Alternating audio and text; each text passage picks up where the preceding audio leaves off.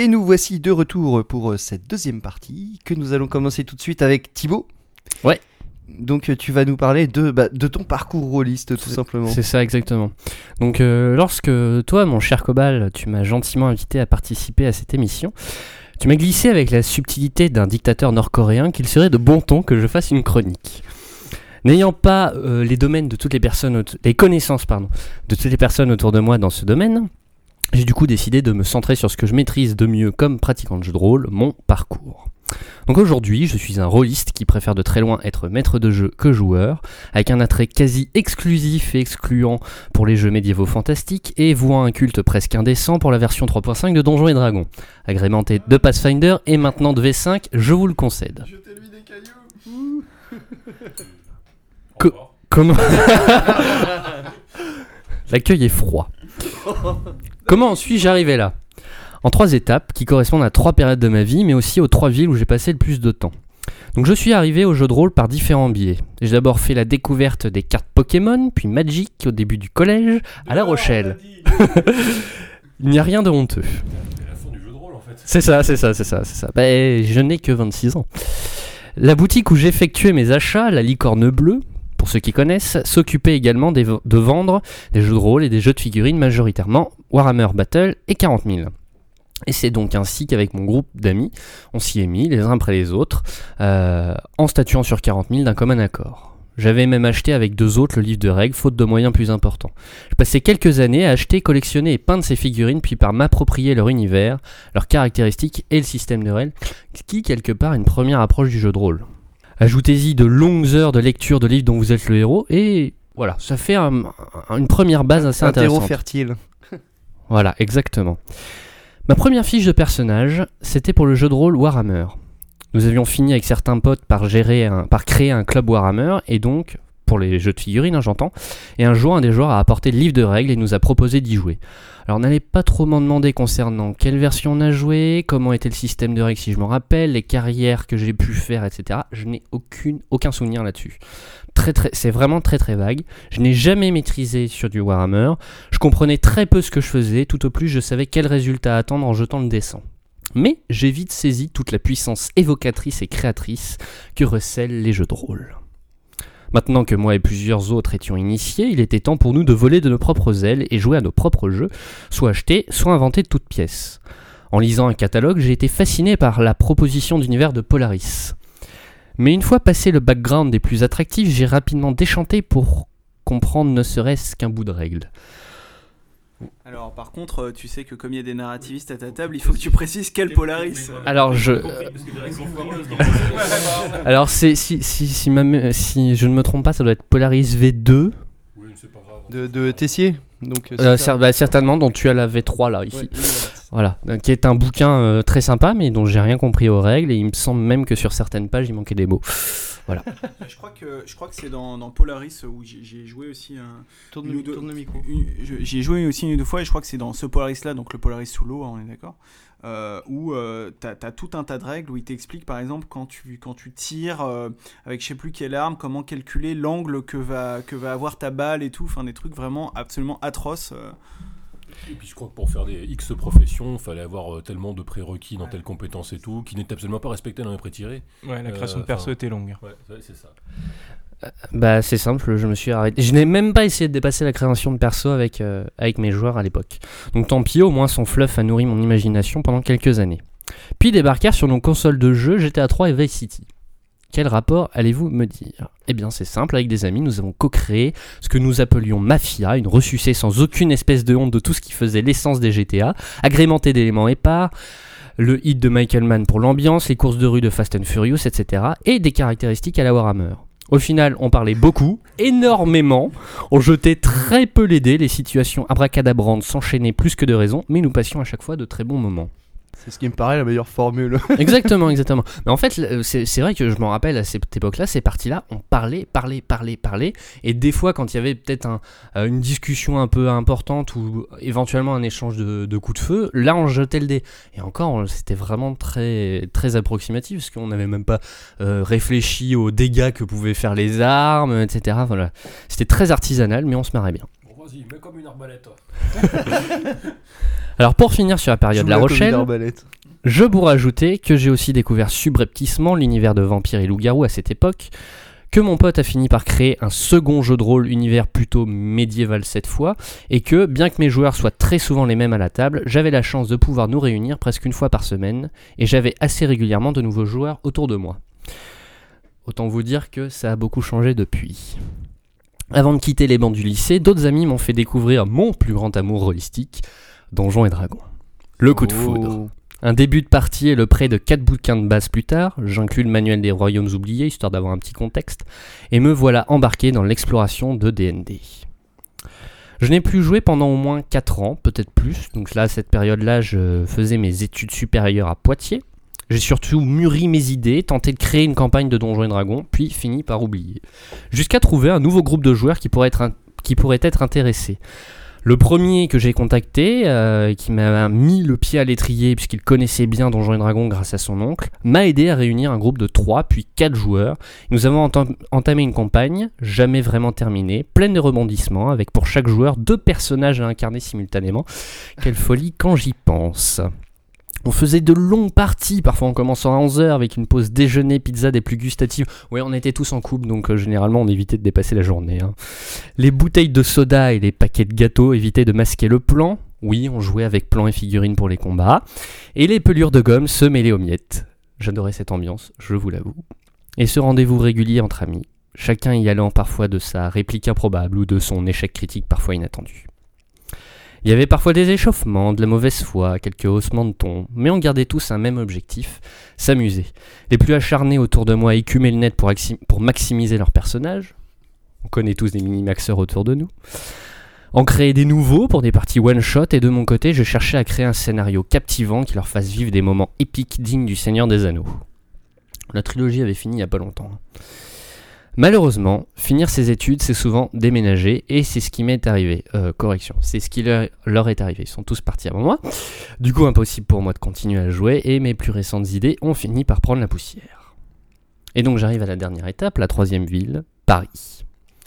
T'attends. La recherche d'un premier emploi d'abord, mais aussi les rencontres, les nouvelles amitiés, les retrouvailles avec certains. J'ai fini par repérer de potentiels joueurs autour de moi, dont deux qui appartiennent à un podcast que Cobal et moi connaissons bien, Culture Breakdown. Tous assez motivés pour se réunir régulièrement et vivre une aventure trépidante. Certains n'en avaient même jamais fait, si ce n'est au mieux sur ordinateur, et un autre était très familier des royaumes oubliés pour avoir dévoré les romans dans sa jeunesse. Alors nous étions d'abord cinq, dont une fille, puis 3, la fille et son copain étant partis, et enfin définitivement 4. 4 joueurs que je chahute tous les deux mois pour faire une moyenne, dans une aventure trépidante, pleine de magie, de mystère et de prophéties apocalyptiques. Là encore, mes talents de MJ sont mis à rude épreuve. J'ai dû me concentrer plus avant sur le rythme, l'équilibre des parties, l'implication des joueurs, d'éviter de trop m'impliquer dans le ro- déroulement du scénario, etc. J'ai eu également, et c'est là que je voulais en venir à l'origine avec cette euh, chronique, j'ai eu également deux ou trois occasions d'organiser des parties one-shot. La première autour du starter kit de Donjons et Dragons 5, et la seconde pour me simplifier la vie sur le kit de démo de Dungeon World, sur tes conseils, Cobal. Haha. Eh bien, j'ai beau habiter Paris et passer des annonces sur les réseaux sociaux, trouver des joueurs volontaires et disponibles à des dates plutôt propices a été une galère sans nom. C'est vrai. Ah ouais, non, non, c'est hallucinant. Je, je pensais juste, euh, ouais, euh, qui veut jouer, etc. J'aurais euh, 10 000, euh, 10 000 ré- réponses et non. Sur Twitter, je crois même que Cobal a retweeté plusieurs fois mes, mes, Sur, mes euh, annonces de que, casting. Que sur Twitter. hein. Ouais, quasiment que sur Twitter. Bah ouais, mais je, je connais pas trop. Oui, il faudrait que tu ailles sur Opal Rollist, qui est un forum qui permet, euh, bah, qui est notamment centré sur le fait de faire se rencontrer les gens. D'accord. Eh ben, Donc euh, voilà. merci. La prochaine fois, j'irai là-bas. Oui, mais je voulais aussi, je voulais surtout euh, trouver des débutants en fait. Il y en a aussi. Bon. Il y en a. Donc j'ai quand même réussi la première fois, mais au final, euh, bien y regarder, la seconde euh, présentait le même casting à un joueur près. Du coup, j'étais un peu déçu. Donc aujourd'hui, faisons un peu le bilan. Je suis avant tout un maître de jeu de Donjons et Dragons 3.5, je l'ai bien fait comprendre. L'énorme quantité de ressources en français et en anglais sur ce système et cet univers m'empêche psychologiquement quelque part, je pense que je dois faire un blocage de réellement m'investir euh, de façon trop appuyée dans un autre jeu, bien que j'ai bien, euh, bien que j'ai apprécié ma première approche de Dungeon World et que euh, l'écoute du podcast de Plan B sur Apocalypse World a éveillé mon intérêt. Mais est-ce que c'était vraiment une partie de jeu de rôle ce qu'ils ont fait? Je ne sais pas. je sais pas, il y avait quand même des personnages, il y avait quand même quelques semblants de règles, peut-être quelques jets de dés, mais c'était tout- surtout très fun. J'ai pour objectif de vie de posséder la collection complète des suppléments sortis pour Donjons et Dragons 3.5. à vos réactions, euh, j'entends bien que c'est quelque chose de presque impossible. Et en sur- anglais, en français. les deux, les deux, Ouais. les deux. Ah oui, ça va, ça va pas être facile. Parce Ah bah ça- j'ai déjà commencé, je dois être à entre 30 et 40 suppléments, il doit m'en manquer la moitié. Ça s'appelle la. C'est ça exactement, la collectionnite. c'est- Est-ce que Tu es- tu es maintenant un vrai tu as une version sous blister que tu n'utiliseras pas et une version. euh, non Non, non, je suis pas comme ça. Je suis pas ce genre de collectionneur. Je suis pas le genre de collectionneur à garder sous blister. Non, ça, je déteste. Je comprends pas l'intérêt. Euh, ça sert à rien. Après, euh, quand tu meurs, tes enfants, ils doivent le revendre euh, et galérer. non, mais ça n'a aucun intérêt. Non, non, ça n'a aucun intérêt. Et puis en plus, avec les différents apports de Pathfinder et Donjons et Dragons 5, je pense être en mesure d'offrir des parties mémorables, équilibrées et plaisantes à mes joueurs. Je reste aussi avant tout MJ car je suis un très mauvais joueur. Pas mauvais dans le sens que je ne supporte pas perdre, ni mauvais parce que je ne suis pas capable d'incarner un personnage, mais mauvais car mes intentions de jeu sont toujours rattrapées par le système, ses mécaniques, ses défauts, et pour finir, je suis frustré que ma super attaque furtive soit irréalisable dans l'instant. Mais je ne demande qu'à me tromper et découvrir peut-être le MJ qui saura me fasciner et me faire vraiment jouer. Donc je suis loin d'avoir tout abordé dans mon parcours évidemment, mais je pensais intéressant de vous partager sous cette forme mes expériences et mon peu de connaissances rolistiques. À toi Cobal. Waouh Ah, ça, ça, au moins, vous voyez, ça, ça, c'est un, un auditeur euh, qui est bien parce qu'il a, il a rédigé une vraie chronique. Contrairement à moi, par exemple. en particulier. euh, Alors, je te rappelle que tu n'as pas le statut d'auditeur. en plus. Bon, eh bien, écoute, euh, merci euh, de, ce, de ce parcours. C'est toujours amusant de, de voir euh, comment les gens euh, en viennent à jouer et par quel biais. euh, arriver par le Pokémon, par exemple, euh, c'est- ça fait pas forcément Pokémon, sens. Magic, Warhammer. Ouais. Warhammer jeu de rôle, voilà. Magazine DXP, il y a eu une adaptation, je crois. Ouais, une, une adaptation de, de Pokémon à quel, euh, quel système? Euh, Donge. À Donge. Donc, Ouais, euh, ah, version 3, hein. forcément, c'est formidable. hein. Tout est possible. C'est alors avec tant d'XP, tu peux opérer une, euh, une transformation. ah oui, en fait, du coup, tu incarnes le dresseur.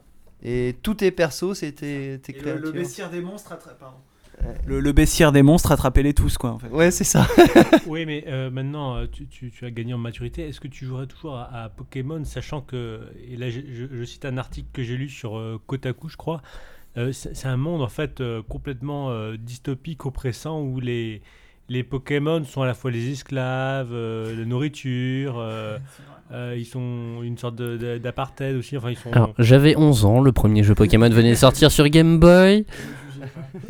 C'est euh, pas une question de jugement, voilà. ça explique- ceci explique cela. Euh, Il y a beaucoup d'adultes qui jouent encore à Pokémon. Euh, J'ai acheté la dernière version. Non, pas la dernière, là, celle d'avant. Euh, bref, euh, non, mais moi, je- enfin, surtout quand j'ai quand j'ai écrit cette chronique, je me, je me suis rendu compte que j'ai joué à très peu de jeux et pourtant j'en connais beaucoup.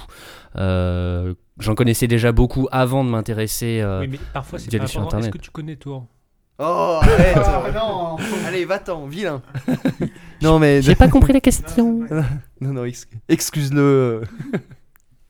Alors, pardon. Mais du coup, je demande qu'à découvrir. euh, mais Mm. là, Mais c'est ce c'est qui me marrant manque, du, c'est du temps. du coup, euh, mais il n'y a, y a pas des, des mé- même euh, des mécanismes de règles euh, qui, t'auraient, euh, qui auraient pu te pousser euh, justement à, à changer. euh.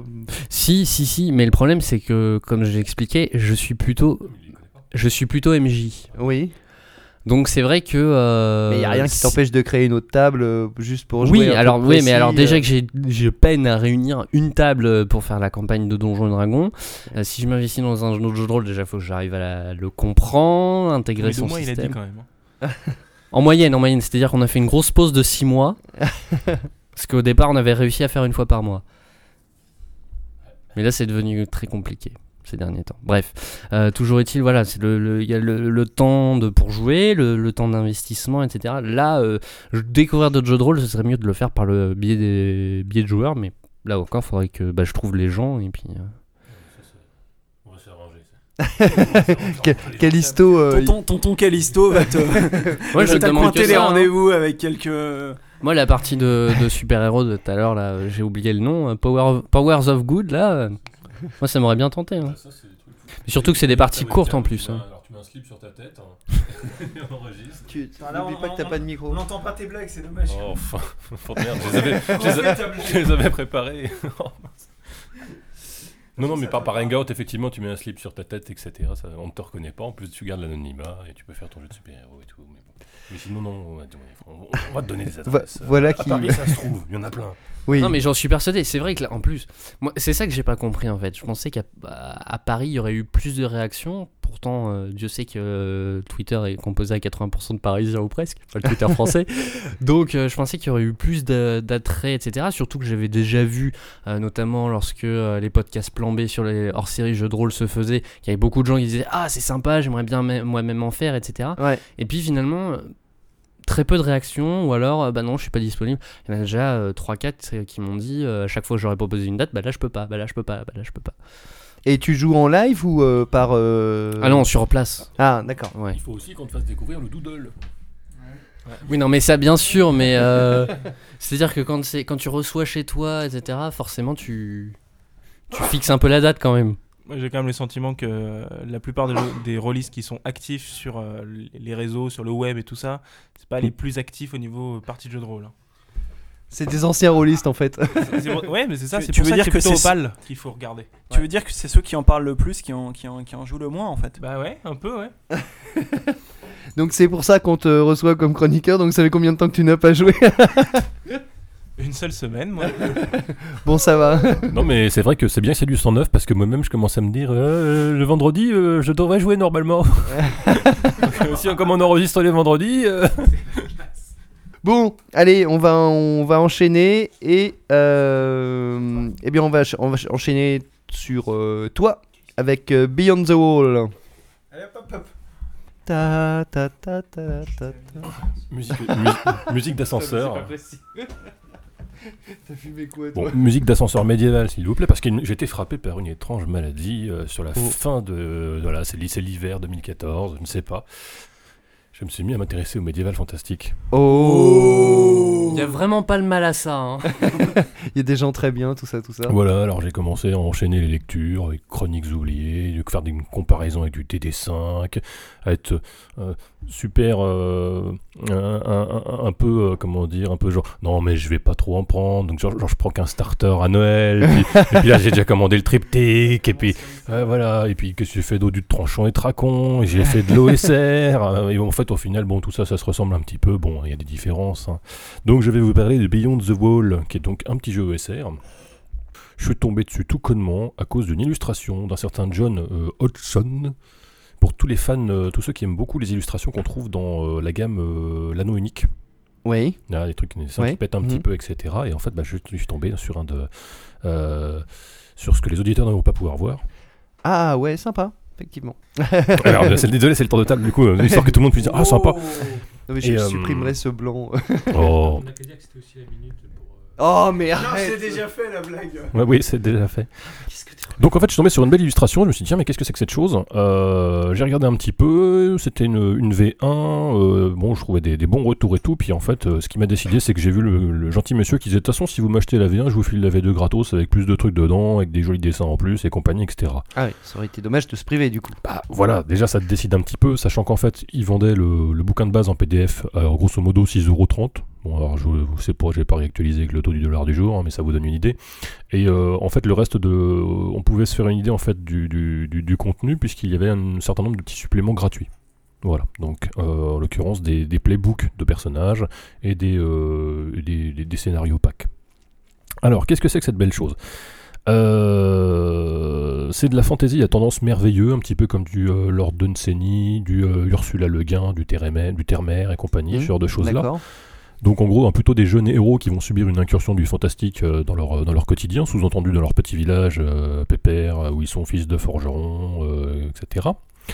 Voire, euh, voire tavernier, enfin fils du tavernier, ou Oui, ce soit. euh, des gens Et, du euh, commun quoi. Des gens du commun, voilà, et c'est ce qui va donc les forcer un petit peu à s'aventurer au-delà du mur, donc Beyond the Wall.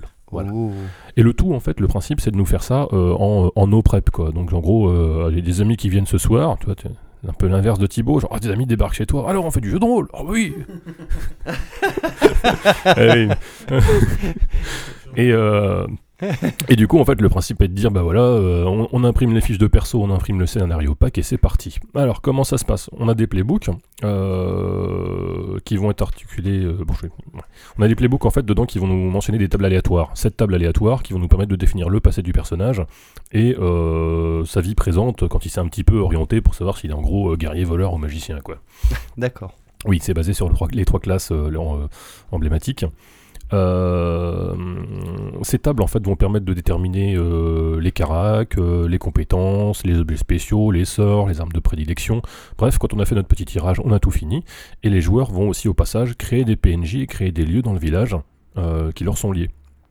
Genre bah, le fameux forgeron et compagnie, en s'inspirant bien évidemment des textes aléatoires qu'on leur file. quoi. Pendant ce temps, le MJ, bah, lui, travaille un petit peu aussi, c'est-à-dire qu'il prend des notes. Genre quand on a placé, on a placé Robert le forgeron, bon bah toi tu le notes sur un coin de ton papier. Ouais. Encore un jeu où le MJ doit travailler, quoi. Oh là là, pff, ouais c'est très dur, tu vas voir. Après, euh, parce que le MJ lui aussi de son côté a aussi des tables aléatoires pour définir euh, pourquoi les gobelins attaquent le village, euh, de quelle couleur de peau ils sont, enfin bon, euh, ouais, différentes choses comme ça qui permettent de recycler en fait les scénarios packs tout en ne créant pas, euh, en ne créant pas les mêmes histoires, même si on reste dans les grands poncifs. hein, euh, voilà, bah, comme j'ai fait jouer plusieurs jeux, euh, il se trouve que le scénario de départ de quatre jeux que j'ai cités il y a moins de 5 minutes commence par une attaque de gobelins sur un village. hein. Ou sur un chemin.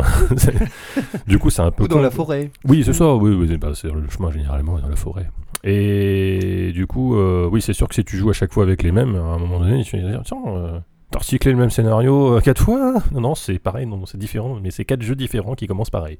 Alors, euh, des classes, ça nous fait quoi de beau? Ça nous donne, euh, ça nous détermine un petit, euh, un petit bonus d'attaque, de l'initiative, des points de fortune, des points de fortune qui vont nous permettre de faire des, des rerolls, d'aider les copains, voire de se stabiliser quand on tombe à zéro point de vie, ce qui arrive, mine de rien, assez souvent. Ça nous donne aussi des sauvegardes. Là, on a le choix de les faire en la version à 5 sauvegardes ou la version à 3 sauvegardes. 3 sauvegardes, réflexe, vigueur et volonté. Ouais, ça vous parle pas trop. ouais. Moi, je suis pas spécialiste non plus. On a le dé de vie, on a le classe truc classique. Et en fait, chacune des trois classes a euh, deux capacités euh, spécifiques. Grosso modo, bah, je sais pas, le guerrier, euh, tous les X niveaux, il choisit un petit style de combat, genre oh, je suis plutôt dans la feinte, donc je gagne des bonus de défense. Et euh, mon arme de prédilection, c'est l'âche à deux mains. D'accord. Bon, c'est classique. Et du coup, en fait, avec un petit système simple, ça nous permet de faire des, biclassés, des personnages biclassés assez rapidement. Alors le paladin, bah, il va simplement avoir la capacité de lancer les sorts du mage, plus euh, la- l'arme de prédilection du guerrier. Euh, Après, qu'est-ce qu'on a de beau? Trois alignements. Les, compétences, comment on gère les... On, on a les jets classiques du dé de 20, donc en gros, je prends mon dé de 20, je rajoute mon modificateur de caractéristiques. Voilà. Euh, pour arriver à toucher l'ennemi, donc sa fameuse classe d'armure, euh, ou, euh, ou pour réussir un jet de sauvegarde contre un danger quelconque. hein. donc comme dit, hein, soit c'est en version euh, jet de réflexe, soit c'est les, les fameuses sauvegardes contre les bâtons, contre les souffles, ce genre de choses-là.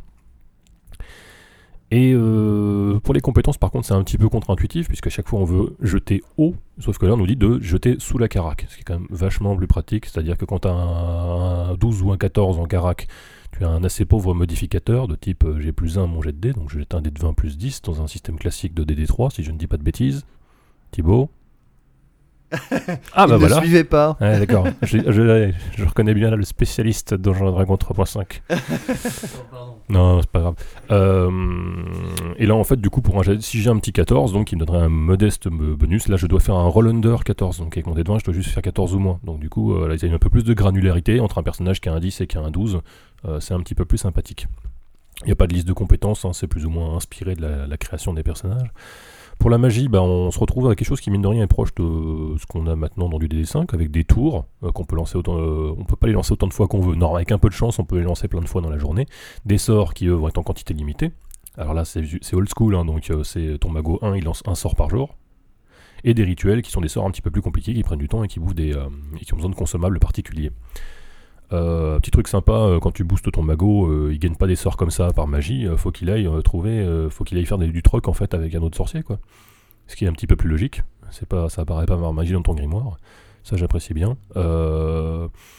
Euh, c'est variable après euh, selon chaque, bouquin de chaque playbook en fait de, classe euh, de fin de personnages parce que c'est pas vraiment des classes de propose des options quoi. Genre le paladin il apprend ça dans son ordre donc bah euh, il gagne effectivement ça automatiquement par niveau alors que le magot de bâche comme je disais bah faut qu'il aille dans le village voisin trouver un sorcier ou ou quémander à la sorcière du village s'il voudrait pas lui apprendre un ou deux sorts on a un bestiaire euh, qui a tendance féerique et qui est euh, bah, oui, genre plus, plus des créatures à tendance féerique des bois que, euh, que, du, que, que du mort-vivant euh, à foison ou, euh, ou de la créature d'un autre plan quoi. Ok, plutôt du mythique. euh, oui, voilà, euh, en fait tout, tout le- toute la série des, des, des, des- des chiens féeriques, euh, autres, je sais pas, des pukas, des, des, des trucs bizarroïdes euh, Mhm. vont être là- listés là-dedans, sachant qu'à chaque scénario pack, en fait, on te rajoute une poignée de, de soit de PNJ du village, soit de nouvelles créatures un petit peu adaptées au, au pack de scénario.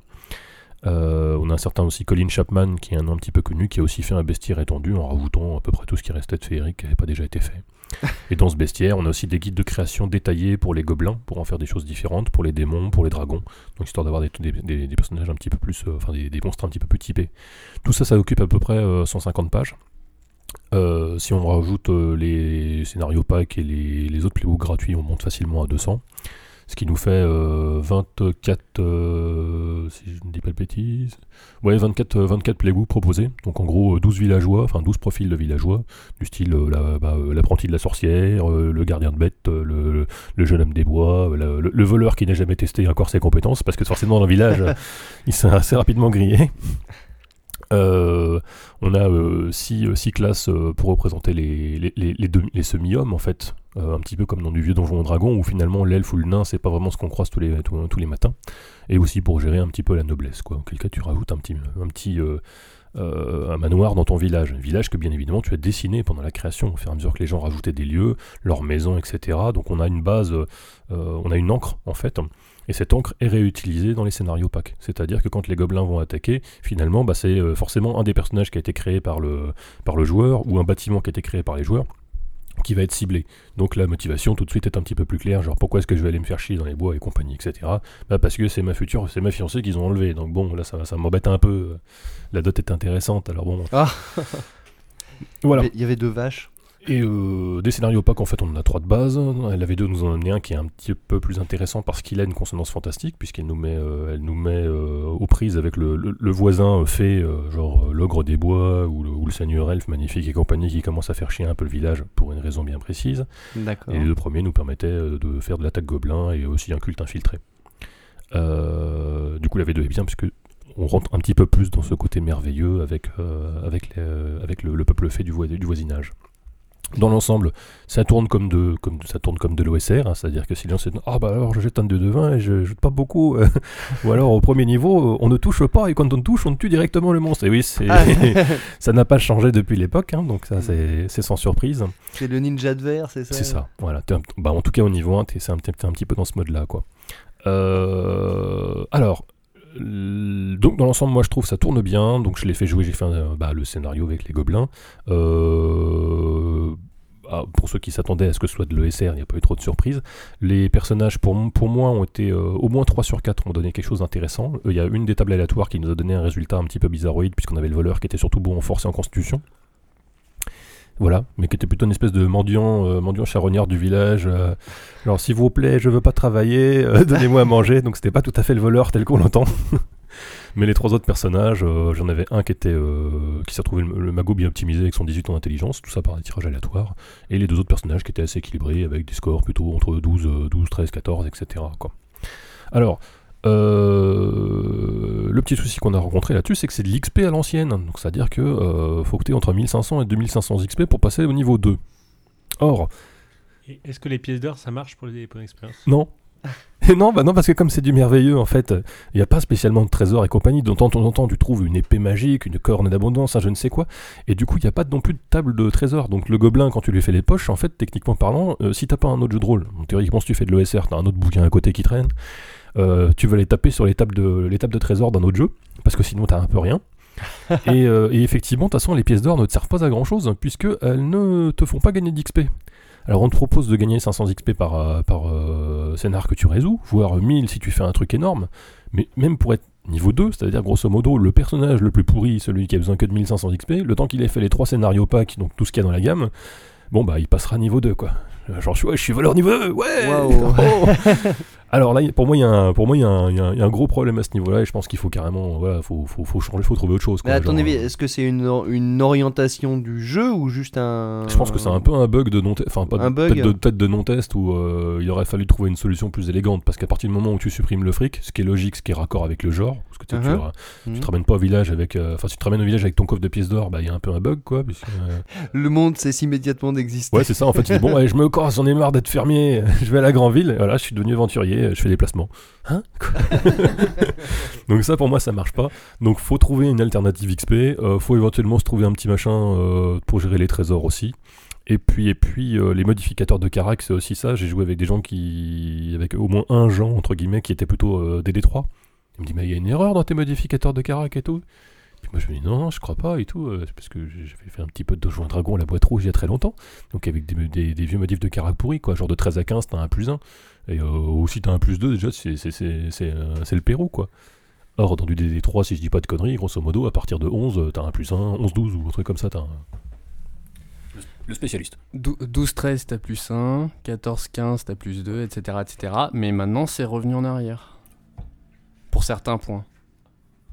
Avec la V5. En fait, ils ont, On gardé bien. ça, ils ont gardé ça pour les caractéristiques en- avec la V5. Par contre, tout ce qui est compétences, etc., maintenant, c'est plus. euh, tu- tu mets pas 15 000 points juste dedans. des bonus de carac. Tu sais, le SR, il y a- il y a- normalement, il n'y a même pas de compétences à la base. Alors, c'est. Oh là, Je les compétences, d'un temps bon où il n'y a pas de compétences. Alors, à mon époque euh, On tapait juste les monstres. Et le voleur, il mourait, euh, il mourait, le, le voleur mourait bêtement, en fait, très rapidement. Parce qu'en fait, euh, hein, ouais, le voleur, ouais, tu le faisais avancer avec, ta, avec ton bâton, euh, genre. euh, bah, Est-ce que la phase, Allez. est-ce que la, phase Va- la plus importante dans le quand même piège. dans le jeu, c'est pas justement la, la création de personnages, euh, savoir bien tricher pour avoir les pouvoirs psy, ce genre de choses? Alors là, bah là, tu peux pas, en fait, du coup, vu que c'est sur des tables aléatoires. Euh... Et, euh, Des tables aléatoires, tu n'as jamais triché? Ok, écoute, euh, pas moi de jouer à ta table et on verra. Je surveille les. Attends, parce que. Ah oui, c'est con, mais c'est moi qui faisais. C'était du hangout, c'est moi qui faisais les jets de dés, donc. Ah bah voilà. Bah oui, Ah bah ça rigole moins. Et Euh, voilà, tu serais frustré par ce type de jeu, Cyril. Je sais pas moi, qu'est-ce que je peux avoir de beau, tiens. Alors, je donne un, un rapide exemple, quoi, tu vois, dans l'étape, c'est du style euh, à quoi ressemblait ton enfance?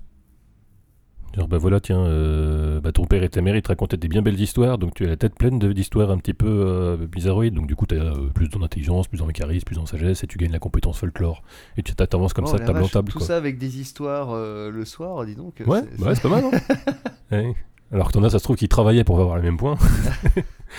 Et euh, voilà, comment tu te distinguais des autres enfants. Euh, euh, que- Qu'est-ce que t'avais d'autre comme pote dans le village Genre, je sais pas, moi, le, le fils du pêcheur, des conneries comme ça. Puis chaque fois, ça te donne comme ça tes petits bonus. Après, tu commences à te décider un petit peu. Qu'est-ce qui fait que la sorcière du village a trouvé que t'avais l'air moins con que les autres? Pour t'apprendre à la magie. Bah voilà, bah peut-être que. Peut-être. Hein Il était bon. Hein Des, des quoi? Il dit qu'il était bon en maths. Ah ouais, d'accord. Voilà, c'est. Voilà, ou parce que t'étais gentil, parce que tu t'occupais toujours des malades dans le village, donc tu gagnais un bonus en constitution, et tu gagnais herbalisme, etc., etc. Enfin bref, tu te retrouves avec des personnages... Moi j'ai trouvé les quatre personnages euh, qu'on a créés du coup qui étaient sympathiques, le village était très sympa aussi, euh, il y avait de quoi faire euh, plusieurs histoires dedans. Et en fait c'est ça, tu te dis, c'est vraiment pour lancer les persos quoi. Parce que t'as de quoi aller jusqu'au niveau 10, hein, t'as des, t'as des sorts, Par des exemple, si tu étais stréiculteur, tu peux avoir amitié avec les bivalves et tout ça. Voilà, par exemple, donc tu crées des bivalves, et puis quand les gobelins attaquent, en fait, ils viennent voler des moules, quoi. ouais. Pourquoi pas Euh, Oui, bah voilà, à peu près dans les grandes lignes. hein. Dans les scénarios packs, il y a même des fois des petites choses, genre, euh, genre euh, comment créer ta caverne de gobelins. Alors c'est marrant après que quand tu tombes sur un autre scénar avec des gobelins, d'une autre, autre gamme ou un truc comme ça, tu te dis alors est-ce que ça marche? Et tu retrouves les mêmes salles. Tu sais, genre le, le- chenil, le- la cuisine, euh, la salle du trône, le machin, etc. Je dis, ils ont dû utiliser le système aussi qui était là-dedans, quoi. Voilà. Donc, euh, dans l'ensemble, un petit truc sympathique avec euh, un, un petit feeling un peu différent que j'ai peut-être pas moi nécessairement réussi à faire passer à fond. Euh, le ce côté merveilleux et compagnie, etc. Je pense Mhm. qu'il faut relire un ou deux textes un petit peu anciens pour se remettre dans le euh, dans l'esprit. Dans le mood. Euh, moi, j'étais pas loin, mine de rien, d'un anneau unique, quoi. Euh, dans, dans, dans le feeling. Au final, euh, la forêt, les trucs fantastiques que tu comprends pas trop, etc. Je trouve qu'on n'était pas si loin que ça de, de, de ce qu'on peut voir dans le jeu de rôle de la Dominique. Bon, sauf que t'as pas le côté euh, un, un Saruman, des trucs épiques, des machins comme Mm. ça.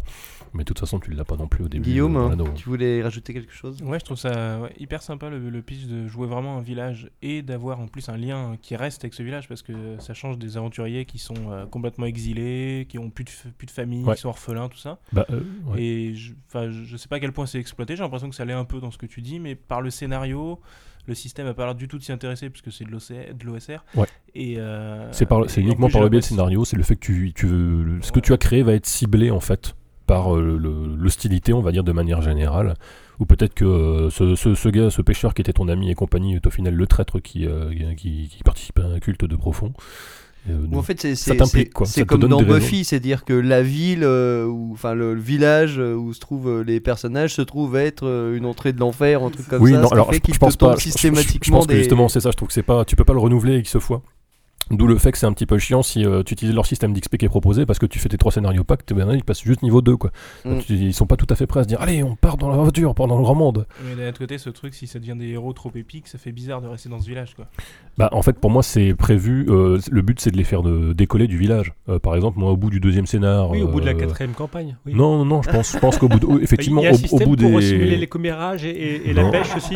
Non, mais nous on avait des histoires de mariage, de machin, où ce qui aurait pu, si pu pousser les, les- les- les joueurs à se barrer à un moment donné, quoi. Par exemple, euh, bah, au bout du scénar de, de fées, forcément, qui dit monde des fées, dit on se passe dans un monde où le temps passe à une vitesse différente, et moi j'allais faire revenir mes PJ, bon bah voilà, c'est bon, vous revenez, le village, ils ont tous pris 20 ans.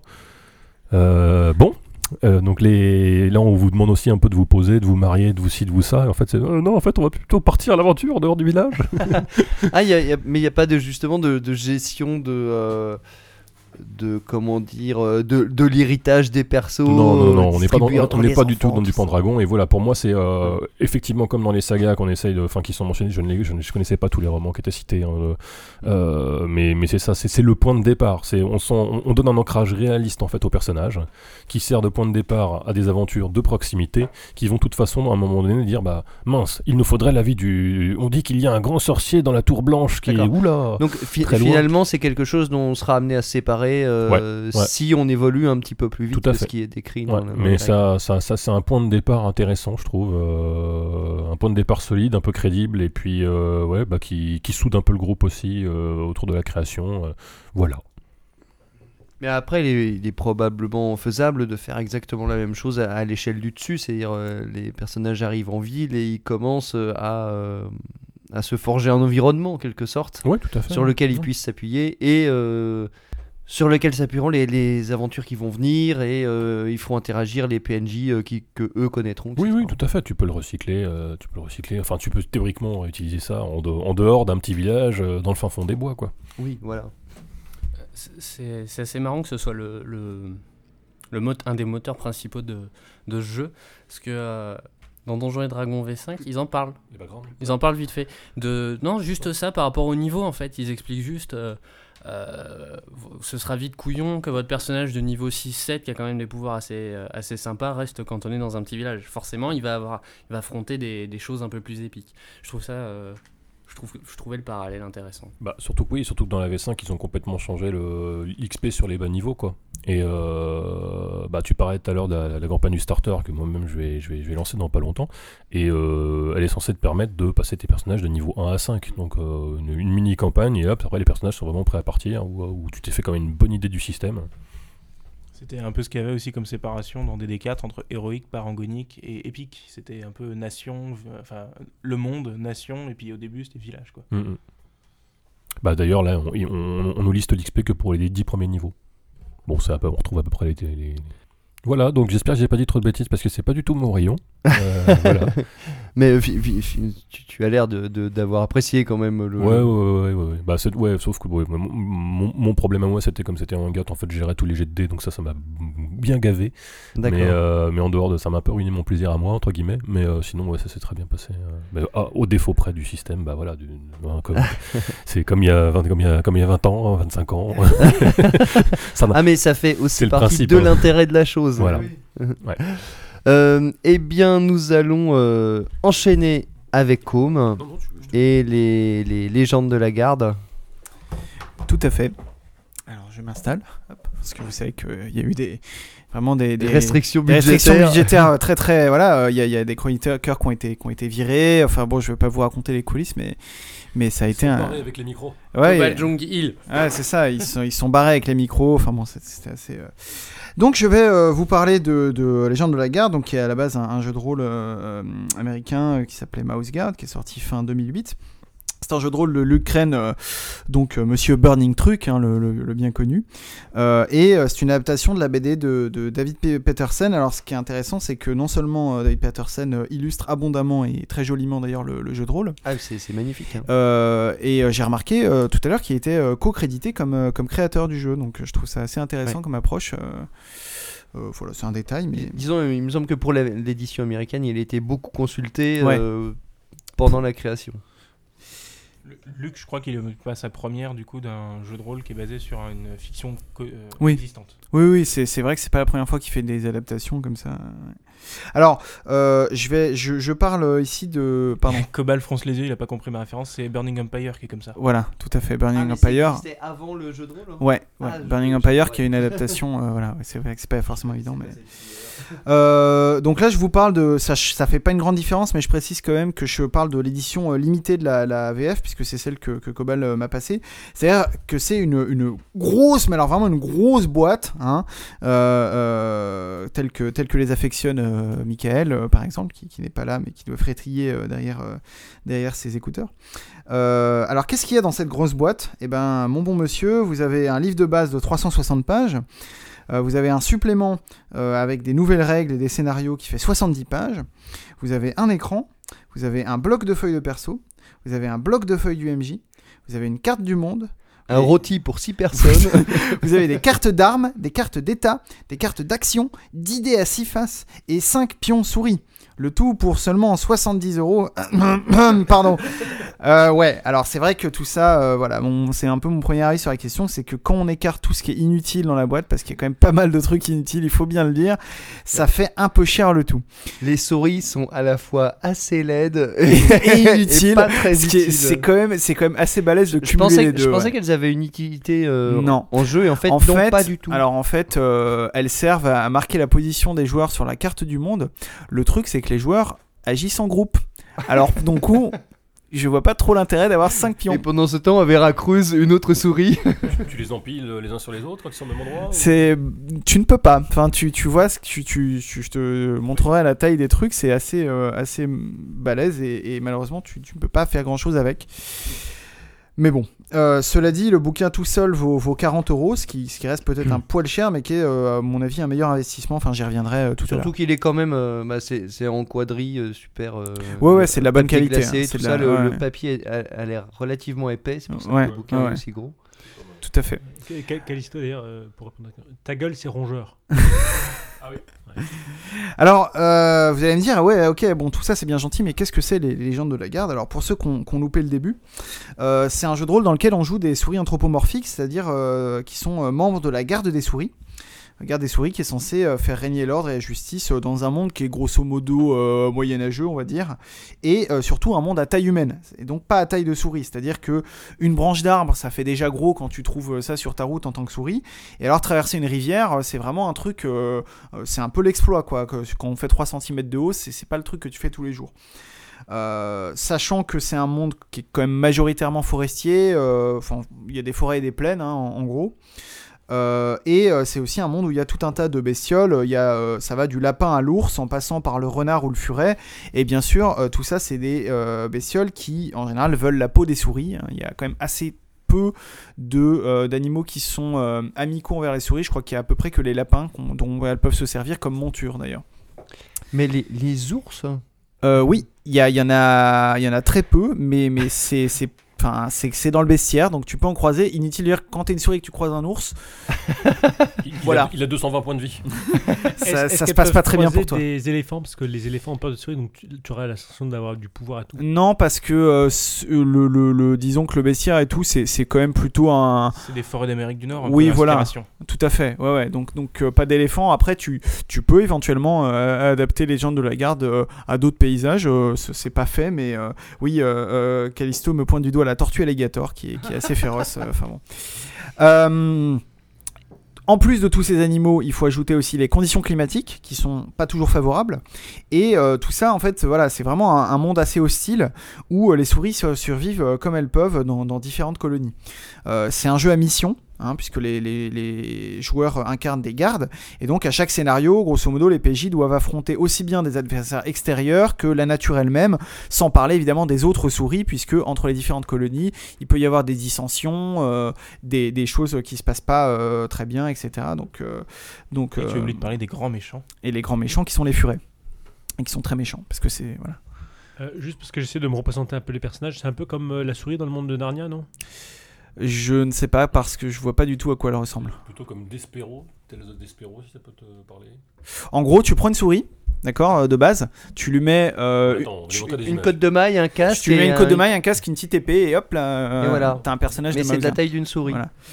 Euh, sinon, tu fais, un, tu fais un tour sur Google Images et tu vois euh, à, quoi ça, à quoi ça ressemble. Euh, voilà, en plus, euh, tout ça, donc, donc voilà, euh, euh, remplir des missions et bien sûr, tout ça sans trahir ses croyances et ses objectifs, puisque nous sommes dans Burning Truc. Donc on est vraiment dans de l'épique à, petite échelle, pas de l'échelle microscopique, mais, mais quand même de l'épique. Alors, si on entre dans le livre et qu'on regarde un peu ce qu'il a sous le pelage, alors la première qualité de, de ce jeu, c'est qu'il est, oui, c'était la petite blague de, Pierre Belmar, c'est un jeu, je trouve, assez clair. Euh, je me suis assez rarement senti perdu dans ma lecture, même si bon, les chapitres sont parfois découpés de manière un peu étrange. Euh, mais les règles sont bien résumées et c'est encore plus le cas. Et là, c'est pour le coup un, point positif de l'édition limitée, c'est que à la fois l'écran et les fiches fournies, les fiches de joueurs et les fiches de MJ résument très bien les règles.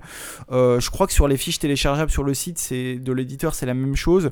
Donc tu as, un résumé vraiment basique des règles, mais qui te suffit tout à fait une fois que tu as un peu intégré comment ça marche. Alors, je passe euh, rapidement sur euh, la section introductive qui présente à la fois euh, ce qu'est le jeu, les principes du jeu, etc. Je passe aussi le premier chapitre où là on, parle de l'histoire de la garde, quels sont ses devoirs, quels sont ses membres, bon, qui sont tout ça assez important, mais, finalement assez classique. Et j'entre directement dans la création de personnages. Alors, comment ça se passe? On commence en douceur. D'abord, euh, on va commencer par déterminer l'entourage de sa souris, c'est-à-dire euh, d'où elle vient, de quelle colonie, euh, quels sont ses parents, qu'est-ce que ses parents faisaient dans la vie, euh, quel est le maître artisan qui l'a formé, quels sont ses amis, quels sont ses rivaux, quels sont, euh, quel est son mentor, etc., etc. Et tout ça, ça fait une, réserve de PNJ, ou d'ailleurs ça peut être une réserve de PJ, puisque certains euh, PJ peuvent être les- le mentor d'autres PJ, par exemple. Des, toute une galerie de personnages, en tout cas, qui pourront l'aider ou qui pourront lui mettre des bâtons dans les, dans les pattes pendant la, partie, et qui fournissent au MJ euh, voilà, tout, un, tout un tas de personnages à faire, à faire intervenir.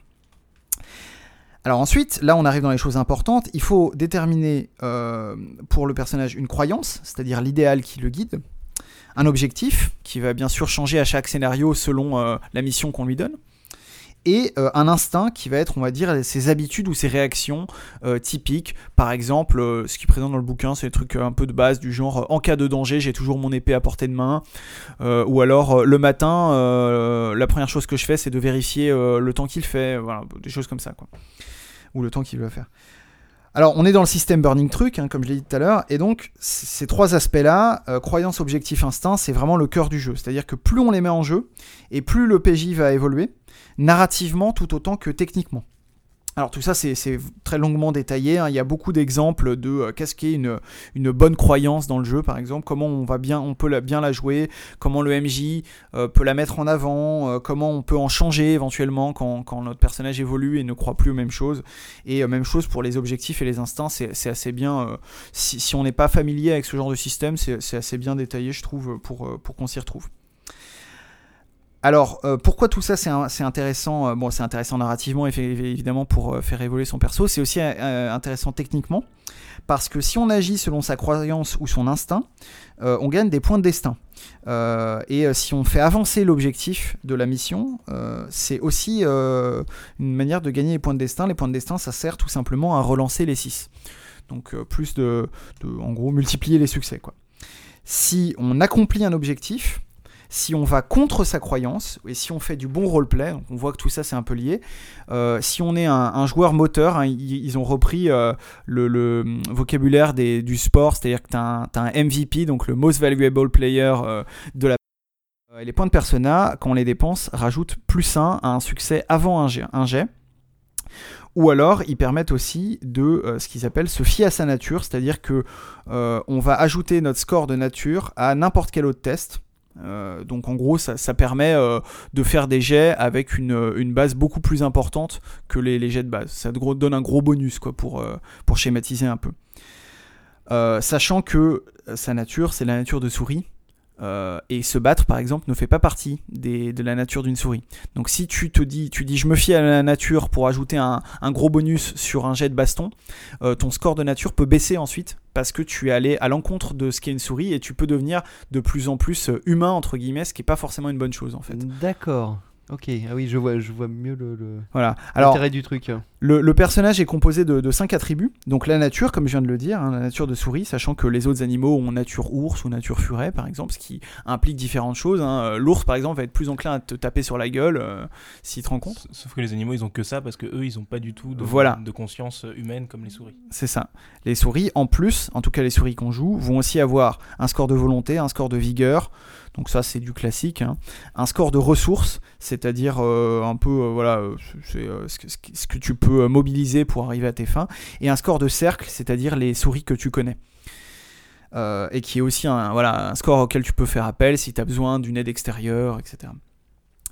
Ça, c'est des valeurs de base. Ensuite, il y a des compétences. Il y en a beaucoup, il y en a 34 en tout, sachant que, euh, évidemment, tu n'auras jamais les 34. hein. Chaque personnage se spécialise dans, on va dire, allez, 7 ou 8 compétences à tout casser, quoi. Et puis, euh, il y a aussi des traits qui permettent d'utiliser quelques bonus. Donc, c'est assez, euh, assez riche hein, en, choses euh, techniques, mais on s'y perd pas trop. Moi qui suis assez réticent à ce genre de choses, j'ai réussi à m'y retrouver sans trop trop de problèmes. Alors ça c'est pour la création. Après comment ça se passe au niveau des règles? Il y a deux types de tests différents dans les gens de la garde. D'abord il y a les tests simples qui vont être contre un obstacle ou contre un adversaire. Un obstacle, euh, ça peut être euh, euh, quelque chose de non humain ou de non animal pour le coup. Donc par exemple, je sais pas, traverser une rivière. Enfin c'est effectuer une action, c'est la difficulté de l'action quoi. Et un adversaire, bon bah voilà. Dans les deux cas, c'est la même chose. On va prendre autant de D6 que l'attribut ou la compétence utilisée. Donc, grosso modo, le, ça va être le nombre moyen de dés, ça va être euh, 3, 2, 3. Hein, c'est assez, faible. D'où l'intérêt de rajouter sa nature pour avoir directement euh, un score de 5 en plus euh, euh, de base, ce qui, peut, aider. On lance les dés et sur 4, 5, 6 c'est une réussite, sur 1, 2, 3 c'est un échec.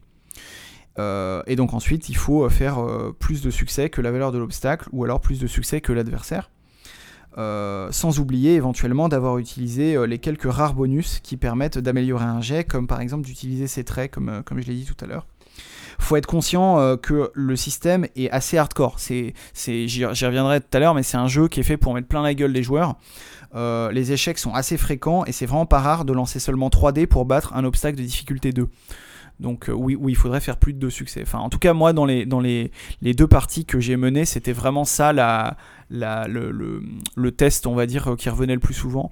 Euh, les joueurs s'en prennent bien plein la gueule euh, en général. Quoi. Mais c'est prévu dans le jeu. hein. Ils, Ouais, ils le disent. euh, dans les obstacles que tu as présentés, euh, tu dis la rivière en furie, les trucs, c'est- quasiment que des choses qui sont complètement démesurées par rapport aux Ouais, là- personnages. En fait, ils ont pas d'adversaire à leur taille. Non, clairement, euh, clairement c'est ça en fait. Soit ils tuent des insectes et donc euh, dans ce cas c'est facile, ou euh, ou euh, c'est tout de suite l'échelle au-dessus. Donc Bah, ouais, c'est des renards, les, ça les fait ça, les machins. ça fait partie des jeux ça fait ça fait partie des jeux où on te dit que lancer les dés c'est pour euh, quand, quand l'action le résultat de l'action est vraiment incertain et là euh, effectivement ça s'accompagne du fait que euh, les souris sont dans un monde qui leur est hostile qui est plus grand qu'elles.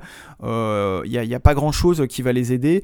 Donc euh, clairement quand tu fais un jet euh, c'est pas hum, c'est lourd de conséquences quoi. Tu sais qu'il y a de vraies chances que euh, ça empire encore plus la situation que euh, dans la rivière tu perdes tes, provisions, euh, que euh, le terrain se transforme en boue, euh, que d'un seul coup il y a un, hibou qui sort de nulle part et hop là qui, qui boulotte une des souris euh, qui t'accompagnait. Enfin, euh, c'est, c'est- le, le- le jeu est fait pour ça et c'est vraiment précisé dans le, plusieurs fois dans le livre. Mettez-leur en plein la gueule. euh. D'accord, mais du coup tu perds tes persos assez facilement ou pas Bah, ça dépend du MJ. Alors, j'y reviendrai. Je vais y revenir dans deux minutes quand je vais décrire la, construction de la partie, mais, mais c'est au MJ de bien doser aussi. Et ça fait Ouais, partie des Parce que difficultés sinon, du jeu, justement. décimer le. ouais, ouais, ouais, non, mais clairement, euh, clairement, oui. Alors ça, c'est pour les jets simples, hein, l'histoire de on lance des dés, on regarde euh, le nombre de succès. Après, il y a un des aspects particuliers du jeu, du jeu qui, est, qui est commun au jeu Burning Truck, c'est la gestion des conflits. Euh, C'est-à-dire que euh, tout ce qui est conflit, donc vraiment tout type de conflit, hein, une dispute euh, verbale, une baston, un voyage, une négociation marchande, tout ça, ça se règle avec le même système. C'est pas très très compliqué en fait. D'abord, une fois que tu as déterminé quel est tel conflit, tu vas diviser les participants au conflit en équipes. Donc en général deux, hein, deux camps qui s'opposent quoi. Chacun, chaque équipe choisit un objectif. Par exemple, si c'est une baston, il y a je, prends un exemple au hasard, une baston, il y a un camp qui va dire mon objectif c'est je vais tous les buter, et euh, mon autre objectif c'est je veux leur faire peur mais pas trop mal. Ça c'est ce qui va se passer si l'équipe gagne. D'accord? Euh, si, elle gagne euh, à 100%, cet objectif-là sera appliqué sans restriction. Ensuite, une fois qu'on a déterminé les objectifs, on va déterminer les positions de départ. Donc en gros, on va faire un jet de compétences qui va s'ajouter à un attribut de base. Ça va donner un certain nombre de points, donc on va dire euh, voilà 7-8 points en moyenne. Et c'est le score qu'on doit faire euh, baisser chez l'adversaire jusqu'à 0. Euh, en gros, c'est sa réserve de, d'énergie, mais d'énergie au, sens d'effort fourni en fait. C'est-à-dire que tu vas vraiment essayer d'épuiser ton adversaire jusqu'à ce qu'il dise c'est bon, je dépose les armes. euh, Ou que, le- que la chouette arrête d'attaquer Voilà, et finisse c'est ça. par euh, partir. Quoi. C'est ça. Euh, donc voilà, et ensuite le conflit euh, commence, et euh, le conflit est résolu, euh, comme tout, dans tous les jeux Burning Truck, en une série de passes. C'est-à-dire que chaque équipe va choisir secrètement euh, trois actions à l'avance. Pour chaque, euh, chaque camp choisit trois actions à l'avance, donc les joueurs choisissent entre eux, le MJ choisit tout seul, sans révéler. Sachant que par rapport là aux autres jeux comme euh, Burning euh, Empire par exemple, ou Burning Wheel, là c'est assez simplifié puisqu'on a que quatre actions différentes attaque, défense, feinte et manœuvre. Et honnêtement, c'est pas plus mal euh, pour ceux qui ont joué aux autres aux jeux de jeu euh, Burning. euh, C'est même une très belle, euh, C'est- très beaucoup de, de Luc. un très beau coup de Luc, euh, Guillaume. un Je, ouais, ouais, je suis tout à fait d'accord. Ça fait partie des, des grosses, grosses améliorations du système euh, par rapport à ses incarnations précédentes. Et euh, alors, je dis attaque, défense, feinte et manœuvre, c'est bien sûr c'est des catégories abstraites. C'est-à-dire que dans une baston, attaque, ça va être un coup de pied ou un coup d'épée. C'est le joueur qui décrit euh, comment ça se passe. Dans une discussion, ça va être euh, un argument incisif. Euh, une feinte dans une discussion, ça va être un détournement de sujet, par exemple. Donc en gros, c'est euh, c'est au joueur, c'est au MJ de décrire comment se passe l'action à partir de ces quatre catégories de base.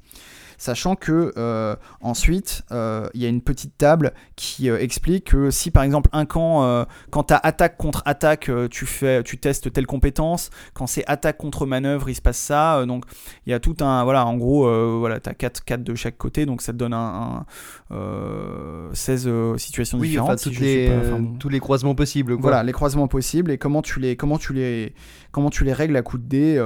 Est-ce que ça te fait gagner des points, perdre des points Voilà, je, je passe les détails, hein, mais, grosso modo, c'est comme ça que ça marche. Donc on enchaîne comme ça les passes, et puis au bout d'un moment, il y a une déposition qui arrive à zéro. À ce moment-là, on va regarder le score du vainqueur, c'est-à-dire est-ce qu'il a perdu des points lui ou pas. S'il a perdu 0 points, donc il gagne à 100% comme je le disais tout à l'heure, son objectif s'applique sans restriction. Donc par exemple, je vais tous les buter. Si le camp qui avait fait ça réussit le conflit sans perdre aucun point de position, en face, ils sont tous morts. Ah oui, ça peut être vraiment radical donc. D'où l'intérêt de bien, de bien choisir ses objectifs. D'accord. Euh, par contre, si euh, et ça, ça, ça vaut aussi pour le MJ, c'est-à-dire que le MJ doit être conscient qu'un objectif comme ça, c'est c'est lourd de conséquences. Donc si tu fais ça, c'est que euh, tu, tu ne reculeras pas devant euh, éventuellement le- le- la possibilité de buter tes PJ, donc il faut vraiment bien choisir à l'avance. voilà. Euh, euh, sinon, si, le, vainqueur a perdu des points de position, il va falloir arriver à un compromis avec l'adversaire. Compromis qui sera plus ou moins sérieux selon le nombre de points que tu as perdu pendant le conflit. Si tu as perdu euh, la moitié des points, bon, tu te mets d'accord. Bon, alors à ce moment-là, soit tu vas dire, ok, il y a que la moitié de votre équipe qui meurt, ou alors, bon, en fait, vous n'êtes pas morts, vous êtes tous sérieusement blessés, et si on vous n'avez pas de soins bientôt, vous allez crever. Des choses comme ça. Et si le conflit se règle vraiment à un poil de cul où euh, le, le vainqueur il lui restait plus que deux points de position, là c'est vraiment une victoire à l'arraché. Donc euh, il y en a un seul qui est mort, ou alors euh, il y, a- il y en a un seul qui est sérieux, il y en a deux trois qui sont sérieusement blessés, mais les autres vont bien. Donc tu, tu voilà, il y a un système de compromis comme ça qui se, qui se fait euh, entre les deux équipes. Tout, là, jusqu'ici, je parlais de blessures parce que j'avais pris comme exemple la baston, mais il y a plusieurs états de santé différents. hein. Il y a les blessures euh, qui tiennent compte des blessures physiques, mais les états de santé euh, tiennent aussi compte de la fatigue, de la faim et de la maladie. Ce que je veux dire par là, c'est qu'on peut tout à fait cumuler ces états de, de santé différents. Il y a un moment où tu Et peux de la être colère aussi. et oui, la colère, oui. Donc tu peux être vénère parce que t'as perdu, en plus t'as faim, euh, tu t'es es trempé et tu es très loin de chez toi. et, et là, c'est vraiment la merde, puisqu'évidemment, à chaque état de santé s'applique des malus. Et, euh, et déjà que le, le système de jeu est assez, euh, est assez impitoyable, c'est, ça va assez vite en fait d'avoir au moins un des états de santé qui est coché. Donc, en gros, généralement, il y a un moment du scénar où c'est vraiment ça quoi. T'es, t'es sous la flotte, t'as, pas bouffé depuis deux jours, tu viens de subir une attaque de mulot et ça va pas trop quoi. Euh, D'accord. Et là, le MJ se frotte les mains. enfin, Euh, je te propose qu'on fasse une petite pause et nous allons faire une troisième partie à, cette- à cette émission. ça marche.